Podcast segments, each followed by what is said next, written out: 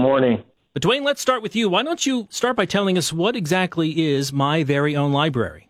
Well, awesome. Uh, My Very Own Library is a program that currently celebrating its 10 year anniversary. It started New Jersey, public schools, and has expanded to four additional states and the Dominican Republic. And the three core principles of the program are book fairs for students, where every student gets at least 10 free books through our partnership with Scholastic Book Fairs. And we do that through the regular book fair that many people around the country have experienced in their lives. So students don't just receive, in normal years, a bag of books. They receive, they rather they get the opportunity to go to a book fair in their school, browse, choose text for themselves. They check out with their certificate, so there's no cash involved, um, and they get that opportunity two or three times a year. The second part of the program is that we usually provide um, grants to each school to do family and community engagement. Things like Dads and Donuts, Moms and Muffins, Family Literacy Night, uh, to just support schools partnering with communities and parents in order to support literacy. And the last piece is we do an author engagement or author visit, where every school gets the opportunity to either have an author visit their school or go to a field trip or to an event where they interact with an author or an illustrator or a creative um, in that space. We've had to, of course, amend some of that this past year for during the pandemic, um, but that is the core. Those are the core aspects of the program. Okay, and then Ken, how did United Way of Delaware get involved? United Way of Delaware got involved um, under the umbrella of Get Delaware Reading which is an initiative to try to ensure that students are reading on grade level by the completion of third grade. So, under that initiative, um, United Way of Delaware had a partnership with the University of Chicago and also some other key influential members throughout the city of Wilmington to bring this program to fruition for 14 of our schools throughout the state of Delaware. I don't want to put you on the spot, but off the top of your of your head, what are some of those 14 schools?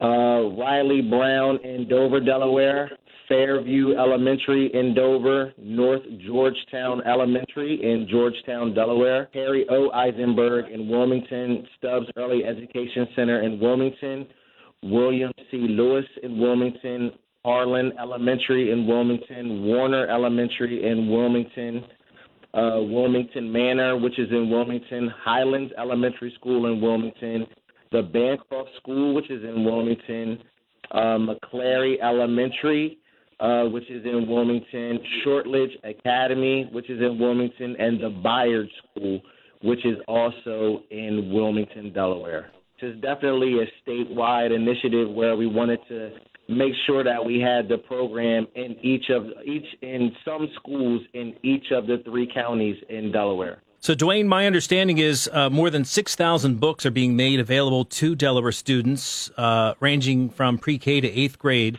How do you take advantage of this program? Oh, well, that is a great question. And I think one of the things that we uh, hang our hat on uh, one is our partnership with United Way Delaware. Um, uh, this being part of a statewide initiative, uh, United Way sitting at the table with the governor, with the elected officials, with all of the district superintendents. It's a unique circumstance uh, in, in the great state of Delaware and a partnership with the University of Chicago. I think the second piece of that is the University of Chicago kind of took over the management of this program uh, two years ago. Um, so in those two years, what we've tried to do is network all of our states and lead agencies in the cities where My Library exists leverage the intellectual capital and research that comes from the University of Chicago. Um, we partner with our Office of Civic Engagement, with our Office of Admissions, um, with other entities around the university to try to connect that expertise. Um, sometimes in community development, sometimes in youth violence prevention, uh, sometimes in financial literacy. Um, to support and give more fodder for programmatic ideas and partnerships um, for the United Way Delaware, for Get Delaware Reading, and for MVOL in Delaware. So we're we're working to think about community literacy, partnerships with public libraries, partnerships with other nonprofits in states and locations where My Very Own Library exists. If, if we're all pulling the rope the right way, we can um, we can do what's called in book deserts. We can get more books into the households of more families, and, and, and that's that's the goal. And Ken, six thousand books, nothing to sneeze at. Uh, tell us about the importance of this partnership for what you're trying to do. Uh, this is very important because one, I was very impressed with when the students have the ability to go in and they have the uh, the book fairs in in the schools. It took finances off of the table. So this program really made available for the students in our identified schools to be able to receive the books free of charge. So that was eliminating a huge barrier, which was preventing students from from getting books um, before. So with this initiative, it just ensures that every student is able to get at least those five identified books to be able to add and start their own home libraries in which they will have resources for reading at their fingertips.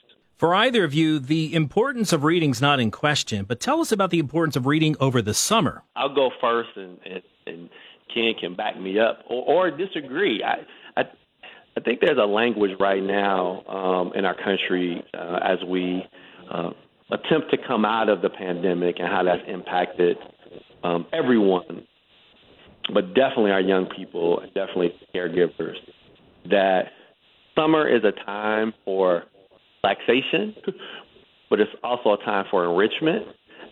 And I think the books we're able to give out are really to help with that. I've talked to a lot of different principals and educators. We're going to try to disconnect from screens over the summer because we've done a lot of hybrid school and Google school and Zoom school over the last year and a half. And having a book, having a friend, having a partner uh, losing yourself inside of a story, I think, is a great way to not just build community with your own family inside an intergenerational household, but also with other young people who are also receiving those texts, receiving those books. So every book pack that we gave gave out this year in the summer across the country, um, students have a common text, and in that common text, you know, schools, teachers, school districts can say, we know all of our second graders had access to that are participants in this program X book, this book.